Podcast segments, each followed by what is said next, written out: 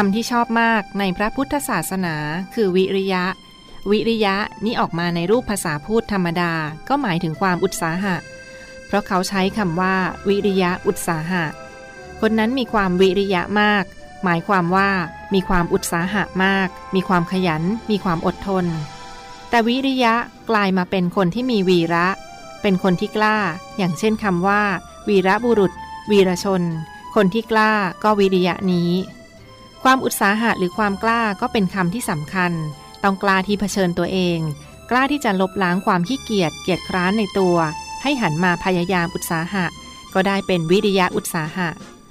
วิริยะในทางที่กล้าที่จะค้านตัวเองในความคิดพิเรน ก็เป็นคนที่มีเหตุผล เป็นคนที่ละอคติต่างๆ ก็หมายความว่าเป็นคนที่คิดดีที่ฉลาด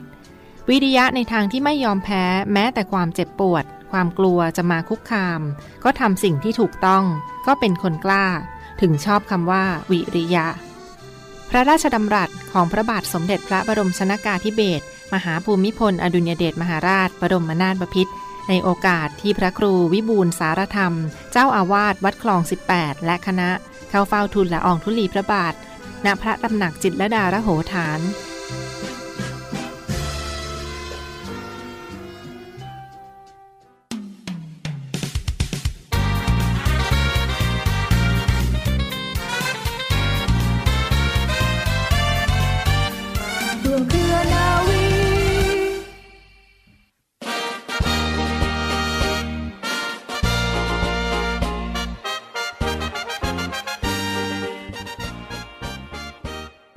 วัสดีคุณฟังทุกท่านข่าวต้อนรับคุณฟังทุกท่านเข้าสู่รายการร่วมเครือนาวี กลับมาสู่เรื่องราวที่น่าสนใจสาระความรู้และข่าวสารที่นำมาฝากคุณฟังกันเป็นประจำทุกวันนะคะ คุณฟังคะเรื่องเล่าชาวเรือในวันนี้ค่ะ ทางรายการมีเรื่องราวประวัติความเป็นมาเกี่ยวกับ เรื่องราวที่เหตุใดเรือหลวงจึงต้องทาสีหมอกนำมาฝากคุณผู้ฟังเป็นความรู้กันค่ะ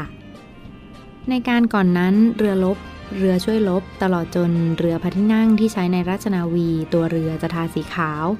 ปล่องและเสากระโดงทาสีเหลือง ส่วนตัวเรือใต้แนวน้ำนั้นจะทาสีแดง มาจนกระทั่งในปีพุทธศักราช 2450 ค่ะ สมัยของรัชกาลพระบาทสมเด็จพระจุลจอมเกล้าเจ้าอยู่หัว ในหลวงรัชกาลที่ 5ได้ทรงพระกรุณาโปรดเกล้าให้ในายพลเรือตีกรมหมื่นชุมพรเขตอุดมศักดิ์รองผู้บัญชาการกรมทหารเรือในขณะนั้น พานักเรียนในเรือไปฝึกภาคทางทะเลกับเรือมกุฎราชกุมาร เรือมกุฎราชกุมารนั้นได้ออกเดินทางจากกรุงเทพนะคะ ไปเมื่อวันที่ 29 กรกฎาคม พุทธศักราช 2450 โดยมีแผนกำหนดและจอดเรือตามเมืองท่าชายทะเลต่างๆ นับไปตั้งแต่ชุมพร สิงคโปร์ และปัตตาเวีย การฝึกภาคทางทะเลในครั้งนั้น นับเป็นครั้งแรกที่ใช้ฐานเรือไทยล้วนไม่มีชาวต่างชาติปนอยู่เลยนะคะ คนประจำเรือนั้นจะใช้นักเรียนในเรือเกือบทั้งสิ้น คงมีคนประจำเรือเดิมที่ร่วมเดินทางไปด้วยเพียง4นายเท่านั้นที่มีความรู้เรื่องของการใช้เรือต่างๆ นายพลเรือตีกรมหมื่นชุมพร เขตอุดมศักดิ์ทรงเป็นผู้บังคับการเรือด้วยพระองค์เองค่ะ มีนักเรียนในเรือบุญมีพันธุมนาวิน เป็นนักเรียนในเรือชั้น 5 คนเดียวที่เป็นนายทหารเดินเรือ ส่วนนักเรียนในเรือชั้น 4 นั้นเป็นนายยามเดินเรือ นักเรียนนอกนั้นเป็นนายท้ายและเป็นยามประจำหน้าที่ต่างๆ ส่วนนักเรียนในเรือฝ่ายช่างก็มีการทำหน้าที่เป็นนายยาม และยามแผนกช่างกล โดยในขณะนั้นมีเรือเอกบำสุสาขาเป็นต้นกล และมีเรือเอกหั่งโชติกาเสถียรเป็นรองต้นกลค่ะ เมื่อเรือนั้นออกเดินทางจากชุมพรแล้วก็ได้เดินทางต่อไปจนกระทั่งเรือได้แวะจอดที่สิงคโปร์นะคะ คุณฟัง ทางประเทศสิงคโปร์ได้มีการยิงสรุปและมีการเยี่ยมคำนับตามระเบียบในเวลานั้นค่ะ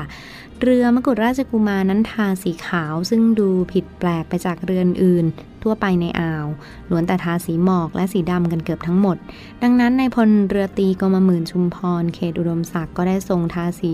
เรือมกุฎราชกุมารเสียใหม่ เป็นสีหมอกตลอดทั้งลำซึ่งนับเป็นเรือลบลำแรกที่ทาสีหมอกนะคะการออกไปฝึกภาคทะเลในครั้งนั้นค่ะนับเป็นการอวดธงครั้งแรกของกองทัพเรือทำให้นักเรียนนั้นได้เห็นเมืองต่างประเทศ พบกับคลื่นแผ่นดินไหวทำพิธีข้ามเส้นครีเอเตอร์ เห็นเขื่อนกั้นคลื่น แล้วก็ได้ไปชมเรือลบต่างประเทศนะคะ มีการรับประทานเนื้อม้าเค็ม ขนมปังทะเล ซึ่งนับเป็นครั้งแรกของนักเรียนในเรือทั้งสิ้นค่ะ เป็นการแสดงถึงความสามารถของฐานเรือไทยที่ได้นำเอาเรือลบไปในทะเลได้อย่างแท้จริงครั้นเมื่อเรือเดินทางกลับถึงกรุงเทพในวันที่ 18 กันยายน 2450 ค่ะคุณผู้ฟัง ตั้งแต่นั้นมาก็ได้มีการประกาศให้เรือทุกลำในรัศนาวีนั้นทาสีหมอก แทนสีขาว ยกเว้นเรือพระที่นั่งมหาจักรีเพียงลำเดียวเท่านั้นที่ยังคงทาสีขาวอยู่ค่ะคุณฟัง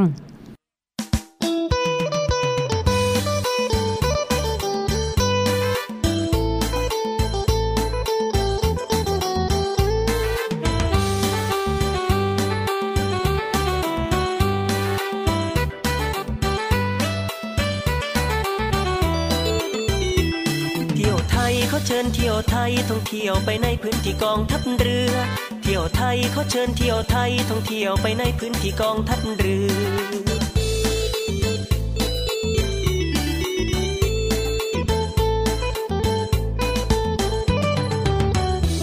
หยุดงานอย่ามัวรอรีเที่ยวชนบุรีที่นาวีไทย พิพิธภัณฑ์เกาะทะเลไทยก็ข้ามไม่ไกลข้ามไปถึงที่ไหว้สารกรมหลวงชุมพรไปกราบขอพรองค์หลวงพ่ออี ขอท่านช่วยคุ้มครองเพศภัยทั้งพ้องรับรองไม่มี ไปชมความภาคภูมิใจชื่นชมกลิ่นอายเรือหลวงจักรีเหนือฟ้ามหานาที คู่บารมีศักดิ์ศรีกองทัพเรือ เที่ยวไทยเขาเชิญเที่ยวไทยท่องเที่ยวไปในพื้นที่กองทัพเรือ เที่ยวไทยเขาเชิญเที่ยวไทยท่องเที่ยวไปในพื้นที่กองทัพเรือ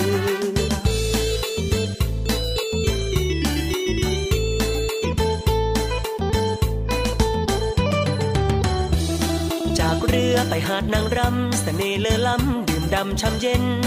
หาดทรายคลองถูปรมเย็น ชมป่าชายเลนแล้วตระเวนเที่ยวต่อ พายเรือหาดเทียนทะเลไปดูเต่าทะเลสอรฟอเตยงามหาดสวยน้ำใส อยู่ไม่ไกลพิพิธภัณฑ์นอยอดำน้ำชมปากการังหาดทรายแก้วเปรียบดังเพชรงามละออ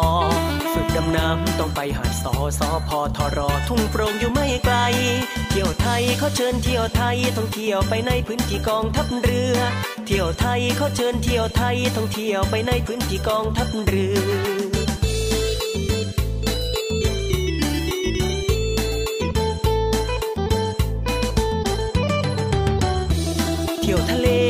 เอ็นใจห่างฟังไม่ไกลก็ภัยงามตา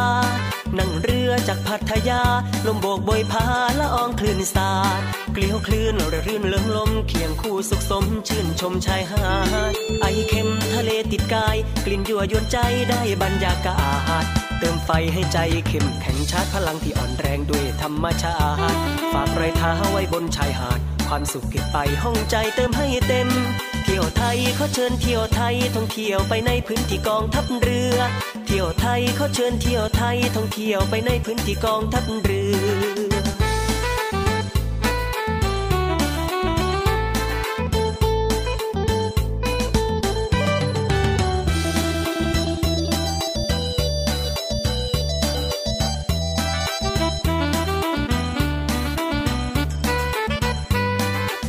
เที่ยวไทยเขาเชิญเที่ยวไทยท่องเที่ยวไปในพื้นที่กองทัพเรือ เที่ยวไทยเขาเชิญเที่ยวไทยท่องเที่ยวไปในพื้นที่กองทัพเรือ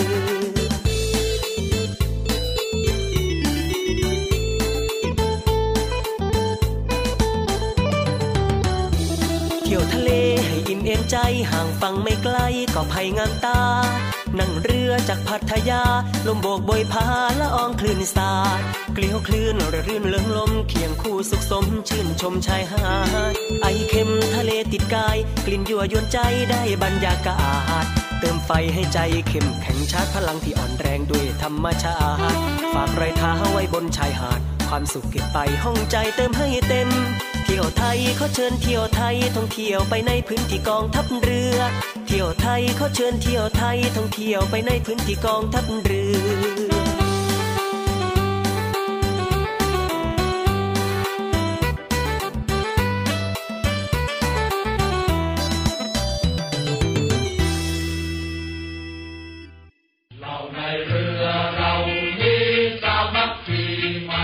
โรงเรียนนายเรือเปิดรับสมัครบุคคลพลเรือนสอบคัดเลือกเข้าเป็นนักเรียนเตรียมทหารในส่วนของกองทัพเรือ เป็นชายไทย อายุตั้งแต่ 16 ปี และไม่เกิน 18 ปีสำเร็จการศึกษาชั้นมัธยมศึกษาชั้นปีที่ 4 หรือเทียบเท่า โดยเปิดรับสมัครตั้งแต่ 1 กุมภาพันธ์ ถึง 28 กุมภาพันธ์ 2566 สามารถสมัครได้ทางอินเทอร์เน็ตเพียงช่องทางเดียว ที่เว็บไซต์โรงเรียนนายเรือ www.admission-rtna.net หรือ www.rtna.ac.th หรือเว็บไซต์กองทัพเรือ www.navy.mi.th ติดต่อสอบถามรายละเอียดเพิ่มเติม หมายเลขโทรศัพท์ 0 2 4 7 5 3 9 9 5 และ 0 2 4 7 5 7 4 3 5 ในวันและเวลาราชการ โรงเรียนนายเรือเป็นแหล่งผลิตนายทหารเรือ อันเป็นรากแก้วของกองทัพเรือ มาร่วมเป็นส่วนหนึ่งของกองทัพเรือ ร่วมเครือนาวีจักยนต์ปฐพีไพศาลเรียนนายเรือชายทะเชือแก้วกล้ามุ่งศึกษานาที่รั้วทะเลไทย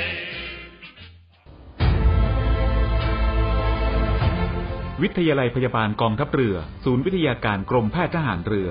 เปิดรับสมัครและสอบคัดเลือกบุคคลพลเรือน เข้าศึกษาต่อในหลักสูตรพยาบาลศาสตร์บัณฑิต ประจำปีการศึกษา 2566 คุณสมบัติ เพศหญิง โสด อายุ 18-25 ปี สัญชาติไทย วุฒิการศึกษา มัธยมศึกษาปีที่ 6 สายสามัญวิทย์คณิต โดยใช้คะแนน T7 และ A-Level 7วิชา ในการพิจารณาคะแนนวิชาการ ศึกษาระเบียบการสมัครและสมัครผ่านทางอินเทอร์เน็ตเท่านั้น สนใจสมัครได้ที่ www.rtncn.ac.th ตั้งแต่บัดนี้จนถึงวันที่ 28 เมษายน 2566 และชำระค่าสมัครภายในวันที่ 30 เมษายน 2566 สอบถามรายละเอียดเพิ่มเติม โทร 024752614 ระหว่างเวลา 9นาฬิกาถึง 16นาฬิกาทุกวันราชการ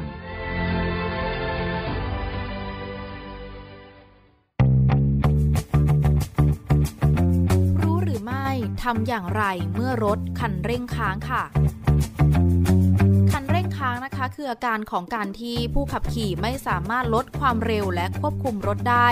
ซึ่งบางครั้งอาจจะทำให้เกิดอุบัติเหตุ โดยการพุ่งชนเสาหรือแม้แต่กำแพงต่างๆ ค่ะ วันนี้นะคะรู้หรือไม่ขอนำเทคนิคของผู้ขับขี่หากต้องเผชิญกับปัญหาคันเร่งค้างในขณะขับรถ และไม่สามารถชะลอลดความเร็วของรถได้ค่ะ 1. ตั้งสติให้มั่น อย่าตกใจจนเกินเหตุ เพราะถึงแม้ว่าจะลดความเร็วไม่ได้นะคะ แต่คุณยังสามารถควบคุมพวงมาลัยและทิศทางของรถได้รวมถึงเบรกค่ะ 2. ให้เข้าเกียร์ว่างโดยทันที เพื่อตัดกำลังของการขับเคลื่อนของรถ ระหว่างเกียร์และเครื่องยนต์ หากเป็นรถเกียร์ธรรมดาต้องเหยียบคลัตช์เปลี่ยนไปเกียร์ว่างค่ะ 3. เหยียบเบรกค้างไว้เพื่อชะลอความเร็ว เฉพาะรถที่มีระบบเบรก ABS นะคะ หากรถที่มีระบบเบรกธรรมดา ให้เหยียบและปล่อย เพื่อหลีกเลี่ยงการล็อกของล้อค่ะ 4. ควบคุมรถออกจากการจราจรแล้วดับเครื่อง แต่ห้ามถอดกุญแจหรือบิดไปที่ตำแหน่งล็อก เพราะพวงมาลัยจะล็อกค่ะ 5. ห้ามดับเครื่องก่อนยกเว้นไม่สามารถเข้าเกียร์ว่างได้ค่ะ 6. หากต้องดับเครื่อง ห้ามถอดกุญแจหรือบิดไปที่ตำแหน่งล็อก เพราะพวงมาลัยจะล็อก ระบบช่วยเหลือต่างๆ จะไม่ทำงาน ซึ่งจะทำให้การควบคุมรถทำได้ยากขึ้นค่ะ 7. หากเป็นรถที่ใช้ปุ่มสตาร์ท on off ให้กดปุ่มแช่ไว้ 3 วินาที ห้ามกดและปล่อย 8. นำรถจอดในที่ปลอดภัยข้างทางและโทรขอความช่วยเหลือค่ะ สิ่งที่ต้องคำนึงถึงนะคะ เมื่อมีเหตุฉุกเฉินคือสติค่ะ เพราะว่าหากตกใจจนเกินเหตุจะทำให้เรานึกอะไรไม่ออกค่ะ และตัดสินใจผิดพลาด ฉะนั้นนะคะในการใช้รถใช้ถนนต้องมีสติอยู่ตลอดเวลา ไม่ประมาท คอยระมัดระวังและเตรียมความพร้อมกับเหตุการณ์ต่างๆ อยู่เสมอ ใส่ใจในการดูแลรักษารถยนต์ตามระยะเพื่อป้องกันความผิดพลาดที่อาจจะเกิดจากการทำงานของรถและระบบต่างๆ ค่ะ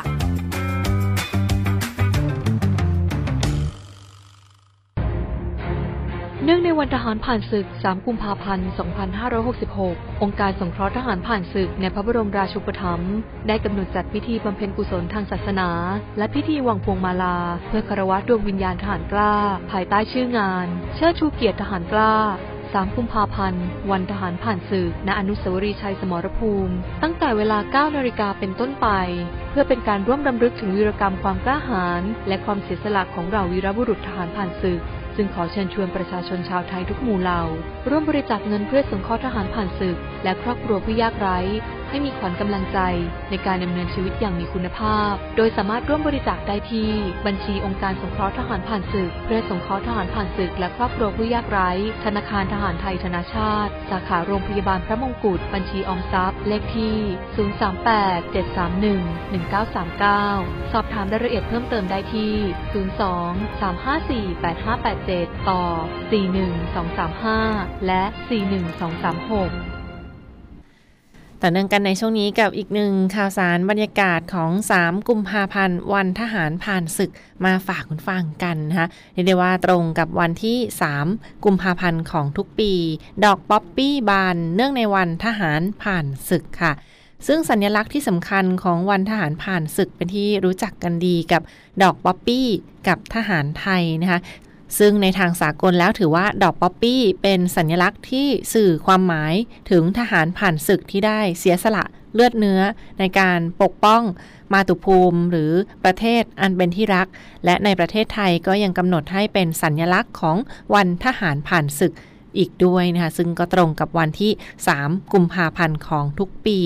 ซึ่งในโอกาสนี้ค่ะสัญลักษณ์หรือว่าความเป็นมาของดอกป๊อปปี้นั้นเป็นมาอย่างไรฟังคะดอกป๊อปปี้สีแดงนั้นเป็นสัญลักษณ์แทนทหารผ่านศึก เนื่องจากว่า